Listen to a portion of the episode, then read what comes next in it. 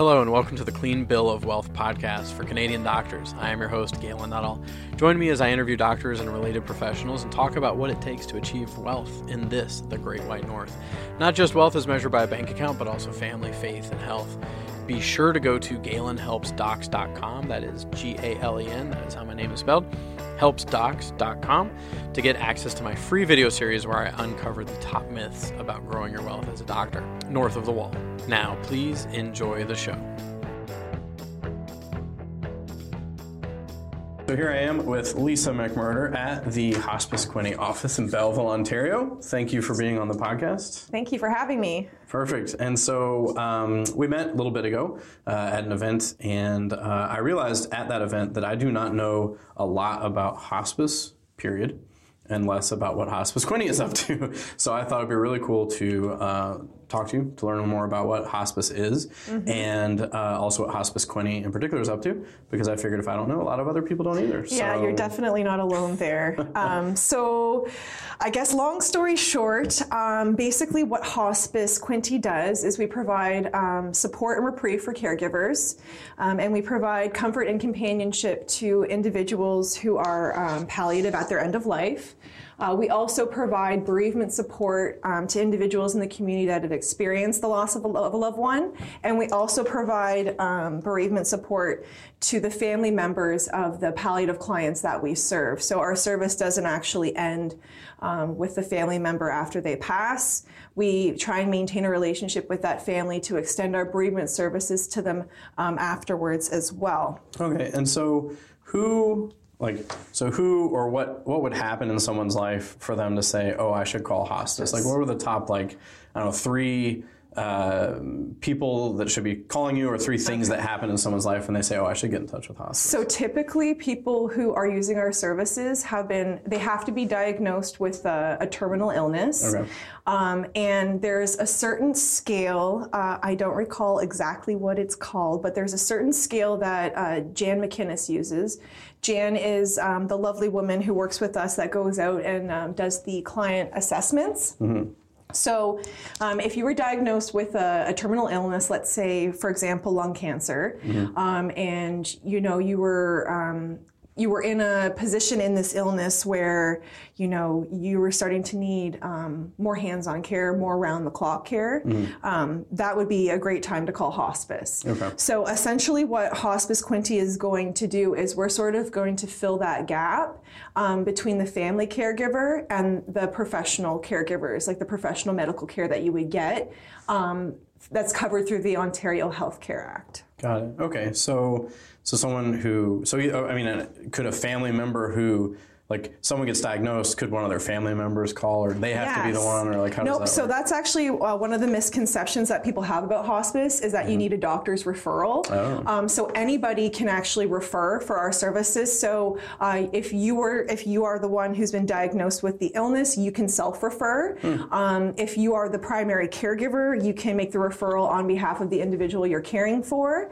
Um, but the one sort of caveat of referrals for hospice is the person who would be receiving the hospice care has to agree to it. Right. Um, and there are a lot of times, though, when the family is uh, prepared for hospice, but the person who is actually uh, terminally ill is not. Yeah. Um, and that's where families can kind of run into a little bit of a, a, a, bump in the road. Sure. And I mean, I guess that's so the biggest misconception I had around hospice was before we met a month ago or whenever it was, someone said to me, asked me, what does hospice do? I would have said, and this is literally what I would mm-hmm. have said, I would have said, well, I think they've got some beds and I think that you go there when you know that when you have terminal illness yep. and you don't have a lot of time left. That's what I would have said, mm-hmm. and I was completely wrong. I was completely wrong. I guess. Well, not completely. okay. You're close. Um, and then I guess another the misconception that you had about the bed. So that's something um, that's a huge misconception that we're being faced with in the community. Um, so right now we're actually in the process of building uh, a hospice care center. We don't have any community based um, uh, hospice beds in our in Quinte, so in our region. Mm-hmm. Um, really, the only access we have to palliative care is through the hospitals, and that's very limited. Um, we had an office on uh, Dundas Street over by BioNiche, mm-hmm. um, and that's why a lot of people were under. House, yeah. It was a house, and that's why a lot of people were under mm-hmm. the impression that um, we had beds. Mm-hmm. We haven't had beds since the 80s. Okay. So back in the 80s, um, we had one bed, and um, it was fully funded by our organization, by Hospice Quinte, and it was called Hospice House. Um, I believe it was only open for about three years, and then the board had to vote to close Hospice House because um, because our organization was funding it solely. Um, there was no government support for the for the bed, um, so we were basically running uh, the organization and the hospice bed um, simultaneously, and it just wasn't okay. it wasn't feasible. So we closed that bed. Mm-hmm. And so, uh, before I talk a little bit more about hospice, as you personally, like, what is it that attracted you to work with hospice, or what is it? What have you seen that hospice is able to provide that makes you so passionate about it? So I'm a, I'm a big believer um, that everything happens for a reason. Mm-hmm. Um, I'm going to say probably back in 2011 or 12, uh, I lost my grandfather mm-hmm. to COPD. I'm not sure if you're familiar with that disease, but it is a terminal illness, okay. um, and it's a very ugly, nasty one that um, can can make people very uh, weak and mm. um, it affects your lungs. So breathing can be a real big challenge. Moving around can be a challenge. So uh, my grandfather, um, his illness progressed to the point where he was bedridden, mm. um, and he was being cared for um, at home by my grandmother. I'm not sure my family was even aware uh, of hospice at that point in time. I wasn't personally, um, but I, I personally got to experience the loss of my grandfather at home, and I saw uh, the difficulties that they experience with that. There were a lot of cost involved with, you know, getting a hospital bed to fit in, in a senior's apartment building. Mm, like, yeah. you know, that's quite expensive and, and not really realistic when you're a senior, um, especially where my grandparents were living and, and the health that they're in, um, you know, and they spent a lot on just things that he didn't even really end up using because he was bedridden. So there was a lot of cost involved and um, you know, and to see him sort of just lay there on the couch and, mm. and have my grandmother care for him right. until his death, it was a, it was a lot to take in. Um, and then uh, this past July, uh, I lost my father oh, to. COPD, and um, when he was actually in Belleville Hospital, um, I saw the job posting for Hospice Quinte. And um, it was one of those calls that you got where it was kind of like, we're not quite sure um, how he's going to do. We, we don't know if he's going to make it. So make sure you come out and, you know, you see him, you say your goodbyes kind of thing, just in case. So I had done just that. And then uh, after my visit with my dad, um, I, you know, I saw the posting on Facebook and I read um, what hospice was doing. And I mean, I was, I was living it. I, I lived it to a certain degree. Um, and it was something I could really stand behind. Uh, so I just, I applied for the job and I got the call from Jennifer and they offered me the position, and that's how I wound up here. So, um, for me, it means a lot that I'm able to make the community richer instead mm. of just a you know a corporation or a family. Um, and for me, I know that I'm never going to be, you know, a famous celebrity or some someone that's going to go down in history. Mm-hmm. Um, but for me, when I when I die and when my time comes, there's going to be a hospice built in this community that I was a part of, mm-hmm. um, a part of the process in making that happen. And I think, um, at least for me, that's something that I can be very proud of. So. Yeah, no, that's um, definitely a fascinating way that you got involved. And before we hit record, you were talking about how you oftentimes speak to groups of seniors. Yes. And you're like, hey, I'm really passionate about, about talking it. about palliative care. And, and that's why, they wonder why, why, someone so young has any sort of link to it. And um, so, I mean, one thing I was going to ask was, if it's okay to ask this, is mm-hmm. in the case of your grandfather, for example, mm-hmm. where, and this happens a lot, I mean, I've seen it, where it's a couple, and I mean, you know, it's really one of the things I've learned more and more about is the shifting demographics over the last century, basically. I read recently that the average person in the early 1900s only lived uh, two years in retirement. Like they retired and they lived a few more years and, they, died. And they died quickly. Mm-hmm. Like more, on average, they died much more quickly than, than people can now because we have so much life saving technology mm-hmm. that sometimes extends life but doesn't always continue the quality of life. Right. And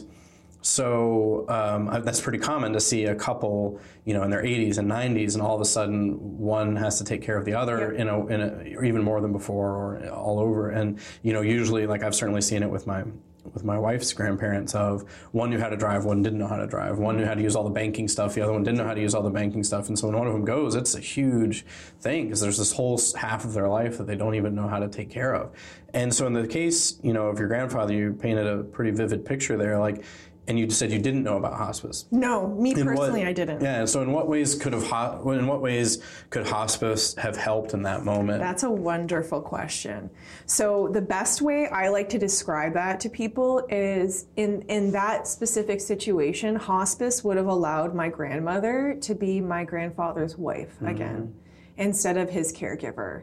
Um, it would have allowed us all um, a little bit more peace of mind that she had that extra support, that he was being, um, his comfort was something that was being uh, looked after uh, on a consistent basis.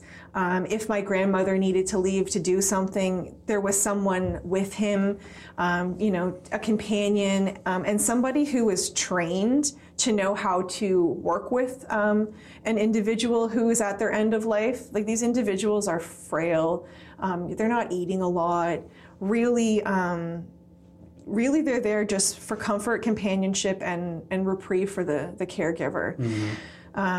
That's, I mean, that's really powerful to say. Allow your grandmother to be his wife again because. I imagine because she took on this role of caregiver, yeah. and that's got to be well. And I and I find too, um, there's been a lot of you know research going on with caregivers, and they're finding that um, sort of the average age of the caregiver is is lower. It's not always a senior, so it's like people who are in their 30s mm-hmm. to 40s, and uh, right. and that's unfortunate because some of these individuals have families of their own. So right. you know, let's say you were uh, a 35, 45 year old man or woman, and you know you have a family of your own, and one of your parents becomes terminal. Um, it takes on average 54 hours a week to care for a dying loved one at home. And that's on top of your 40 hours a week at work. That's on top of any time that you need to take care of your kids or, you know, take them to their activities, hockey, ballet, whatever. That's on top of caring for yourself, on top of groceries, housework. So that's, um, yeah. It's a really powerful thing to have the assistance of a, a, hospice volunteer. And one of the biggest issues that we have um, are late referrals. so, in some cases, our volunteers will be matched up with a, a client and they'll only make one or two visits before the client passes away. And it's because a lot of people really have no idea when's the right time mm. to call. Yeah, yeah. And we would we really encourage individuals that if they feel like this is something that they can benefit from, to call us. And Jan or Paul will come out and they'll do an assessment. And if you meet the criteria, then we can get the process started to get you paired up with a volunteer and get the visits happening. Um, you know, another misconception is a lot of people think that hospice is, is sort of saved for an individual's final days of life, yeah. but that's not the case at all. So let's say you were given 12 months of life to live. Mm-hmm. Um, we can be helping you from that point if, if you meet this, the, the criteria. I think it's called the PPI criteria. I could be mistaken, but okay. Um, so that's a, yeah. So that, I mean, that's definitely that's another thing I would have said. I would have said, you know, hospices for people who literally have like a couple weeks to go. You know, that's that's my yeah. conception of, of, of, sort of. And hospice, hospice can be provided um, wherever the individual calls home too. So it doesn't have to just be in a hospital or a hospice care center. A lot of the time, it is in the individual's own home. Okay. Um, but we provide our visits to individuals in long-term care facilities, uh, retirement residences. We work both with uh, uh, Belleville General and Trent Memorial. Um, and in some unique cases, we've had some clients that um, were homeless and they were mm. put up um, in sort of like a motel accommodation by uh, another organization, mm-hmm. like let's say Salvation Army, for example. Mm-hmm. and we would make visits to that individual in the motel. Got it. So wherever the, wherever they call home, that's where we make the visit. Okay, and then um, does hospice cost money? No, and that's the other fabulous thing about our services. So all of our services are provided to the uh, individuals and their family at absolutely no cost, and that's okay. everything from the visiting service. Um, once we have the center open, um, the center is really going to elevate our capacity to provide quality hospice palliative care. Um, the center is going to be uh, a secured 24/7 facility where care is going to be provided. Um, we like to say by an interdisciplinary team of of healthcare professionals. So that sort of ranges from um, our volunteers, so our hospice volunteers will still have a role there. Um, it'll be PSWs, um, and then we'll have some nursing staff as well. And these folks will be there uh, 24 hours a day, seven days a week to care for the residents that are in there.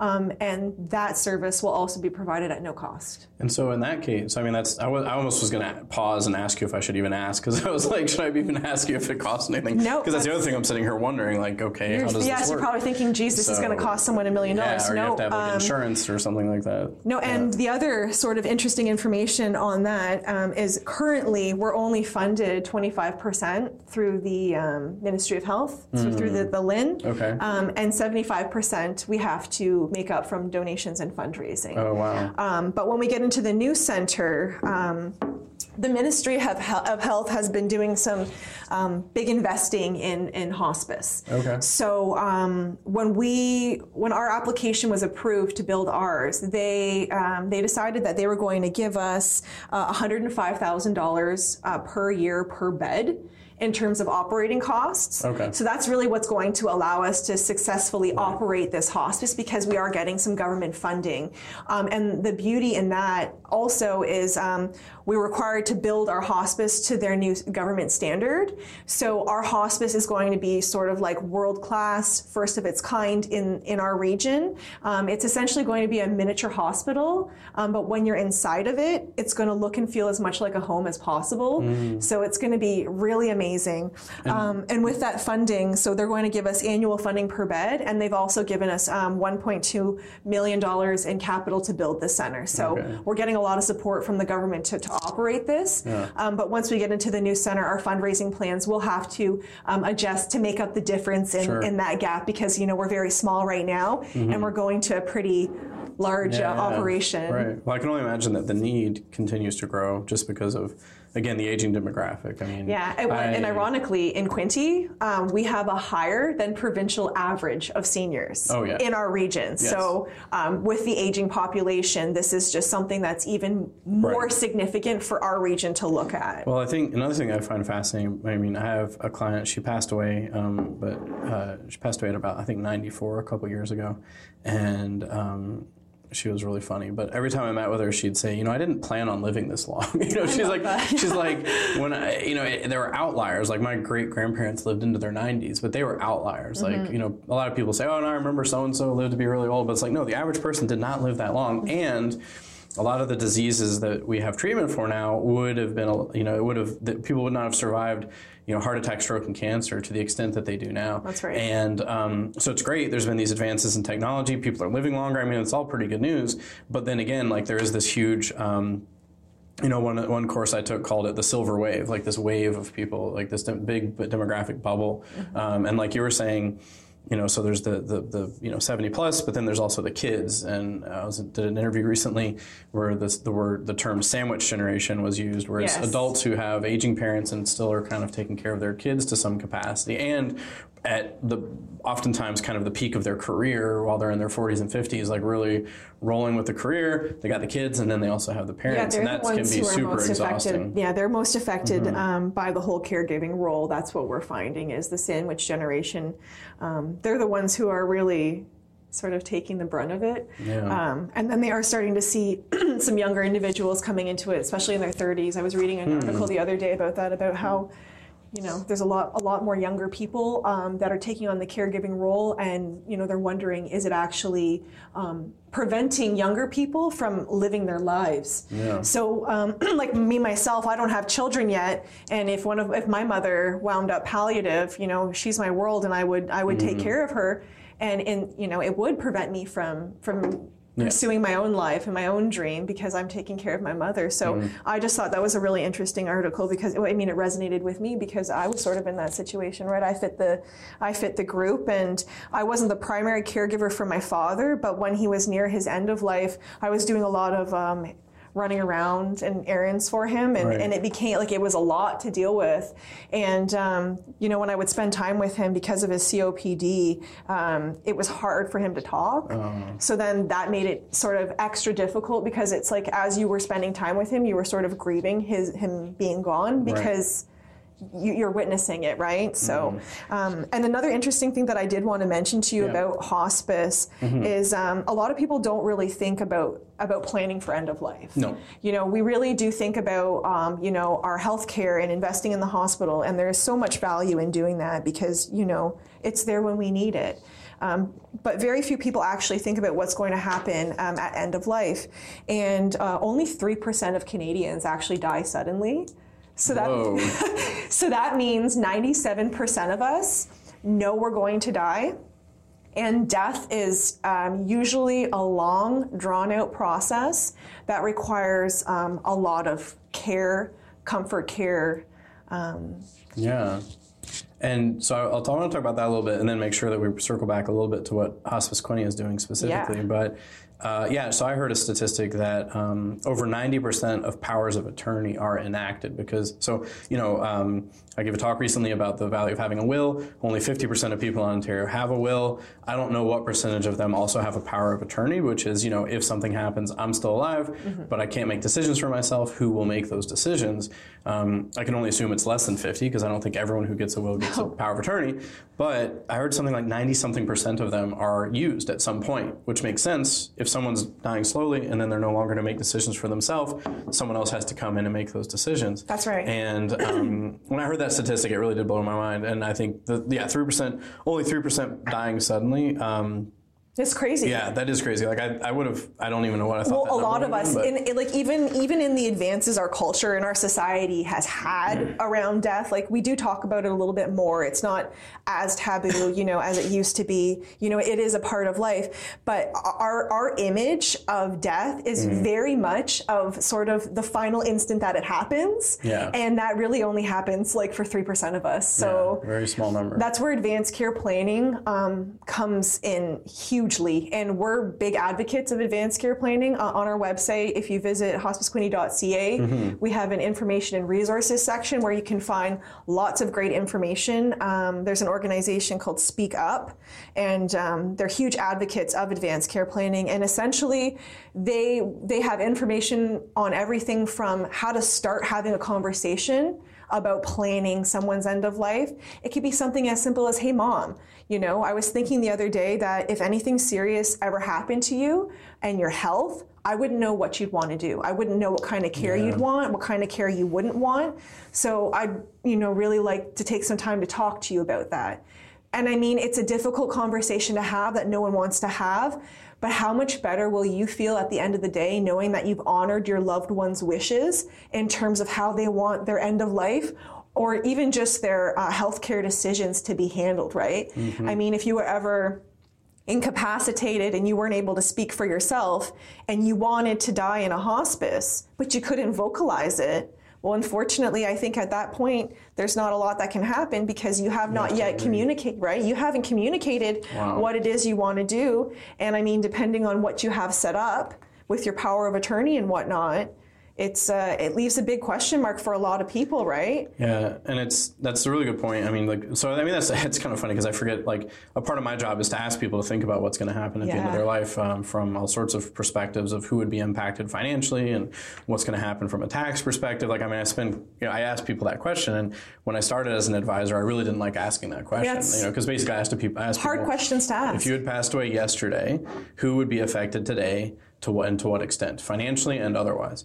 And I hated asking the question, but what I realized was not a lot of people were out there asking it, and it's a great question because mm-hmm. not many people think about it. And so, you know, I really uh, encourage people because every time I give a talk about estate planning, um, people come up to me afterwards and they tell me the horror stories of something oh, that yeah. they went through because they didn't have a will or they didn't have things in place. And one of the big things that I encourage people to do is yes, will, yes, power of attorney, but a lot of times people don't have that conversation beforehand of why they want what they want. Mm-hmm. Because a lot of times I certainly just would assume, oh, yeah, I'm pretty sure that this is what my parents want to have happen. But, and I mean, if they were to pass away and something different they were to say something different, I'd want to know why. Exactly. Probably like certain things, like you know, I don't know, like oh, uh, I'm giving money to this charity. I'd want to know why, or like you know. And I had someone one time I gave a talk, and they said um, they, uh, and I mean, also a big fan of a big fan of pre-planning, or at least having a document that tells people what people want for their funeral. Yeah. Um, I never used to think about that until I became an advisor, and I gave a talk, and someone said you know, my mom passed away. I was grieving, you know, and I had to. It's kind of a whirlwind of getting things figured out around funerals and all sorts of like those first five to ten days are just crazy, or well, one to ten days, and. Um, she said my mom was a big fan of different types of music and i didn't know what kind of music she wanted to play at her funeral. And that may seem like a small thing but when you when that person is no longer around to ask it's tough you know like to say what did you want? And if there's any sort of a surprise in the will they can't say why they did what they did. Mm-hmm. so just like you said as, as difficult as the conversation is to have you know, the first time you have it, it's going to be difficult. Maybe it's going to be a little bit longer. But once you've had that conversation, you only have to talk about it again if anything yeah. changes. Well, and it gets easier to talk about it, and then you have that peace of mind. Mm-hmm. And like another thing that I don't think a lot of people really think about either is like now that we have MAID in effect in Canada, so medically assisted death. Mm. So I mean, again, if that's something that you want to be open to, to have that option at your end of life, that's something that needs to be decided before you become incapacitated. Because if you are incapacitated and you can't speak for yourself and you wish to, you know, um, to go down the path of medical uh, assisted suicide, no one can do that for you unless you you identify that yourself ahead of time. They won't allow it. So again, it's something that you have to consider. Um, you know, and options are important. I think, and sure. I think you know honoring our wishes of uh, of our loved ones is really important too. And like you said, when you're grieving. Um, the last thing you want to do is to be making these important, difficult decisions. Like it's, you want to just you know, you want to just process what's happening. Mm-hmm. Yeah, and so what I want to do is wrap it up a little bit with what uh, Hospice Quinte is doing. Yeah. So you're working on uh, opening, building and opening a new center. Um, what is like what's going on? What are the important things we should know about between now and then yeah. of what Hospice is up to? So I guess the most important things um, to know are, I guess, where it's located. So we are building um, a six-bed a community based hospice care center um, in Bayside, right across from Bayside Secondary. Okay. So the land was donated very generously by uh, the city of Quinte West.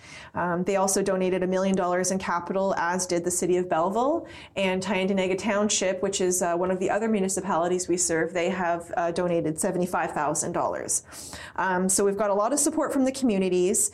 Um, it's going to be six beds, as I said, um, some pretty cool features of our hospice that are unique unique. Um, every bedroom will have um, a private patio.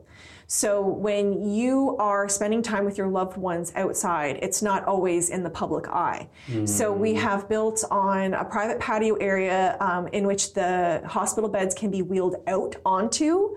So you can spend some time out in the fresh air and get some sunshine together. Um, every uh, resident room will have an overnight accommodation so you can spend the night with your loved one. Wow. Um, we also created three sunrooms.